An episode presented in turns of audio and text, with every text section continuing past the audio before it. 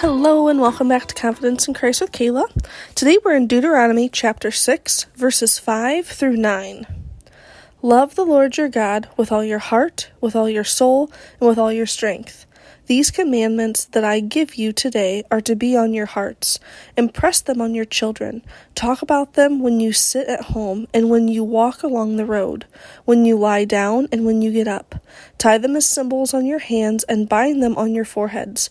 Write them on the doorframes of your houses and on your gates. So let's start at the beginning. It says, Love the Lord your God with all your heart, with all your soul, and with all your strength that alone we can unpackage for days, right? Like, we need to love God in all areas of our hearts, in all areas of our souls, and with all of our strength. That's not always easy. Like, we talked about the other day, like sometimes we doubt God, and that's okay. He understands that. But one of the commands that we have is that we love Him with every fiber of who we are, with every ounce of strength, because loving God unlocks so many different things when we just we love him because of who he is and um, what he's done for us and that we don't deserve any of it but still he gives us that freedom and that salvation and he loves us with an unconditional love that we have never understood and um, had in our lives outside of God. Somebody can love us unconditionally, but nobody has or will ever love us like Jesus does.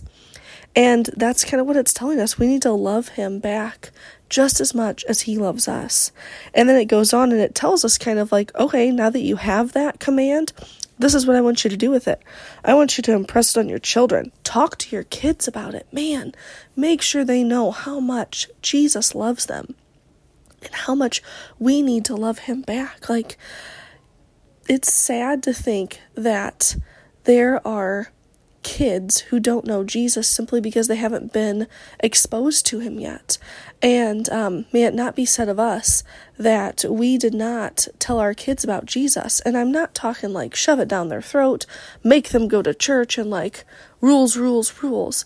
Love them like God loves them. Show them that unconditional love. And they're going to be like, hey, you're you're loving differently. Like, what's up with that?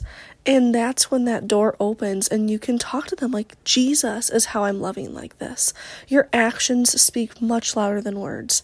Words are helpful and words are good, and just talking about God in general is a great idea, but don't do it in such a way that it's um, like a set of rules and just regulations over their lives. Like, that's not what God came to do. He came to protect us and love us and save us from eternal damnation.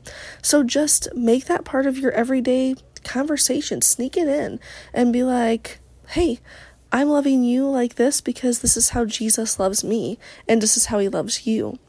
Then it goes on, it says, talk about it when you sit at home, talk about it when you're out walking, when you lie down, when you get up. Like every chance you get, we need to be talking about Jesus. And it really is pretty simple to fit it into conversations. It's just sharing that love that you've received with others.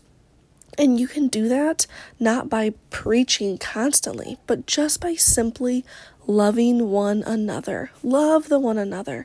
And then it ends with like tie it as symbols on your hands, on your foreheads. Basically, he's saying is like, don't forget. Put it everywhere so you see it and you are constantly reminded of God's love. If that takes writing it on your walls and on your door frames, then do it get that word of God around you and just know that love of Him all the time. Today, be confident knowing that God loves you and you have the ability to love Him back and to show His love to others.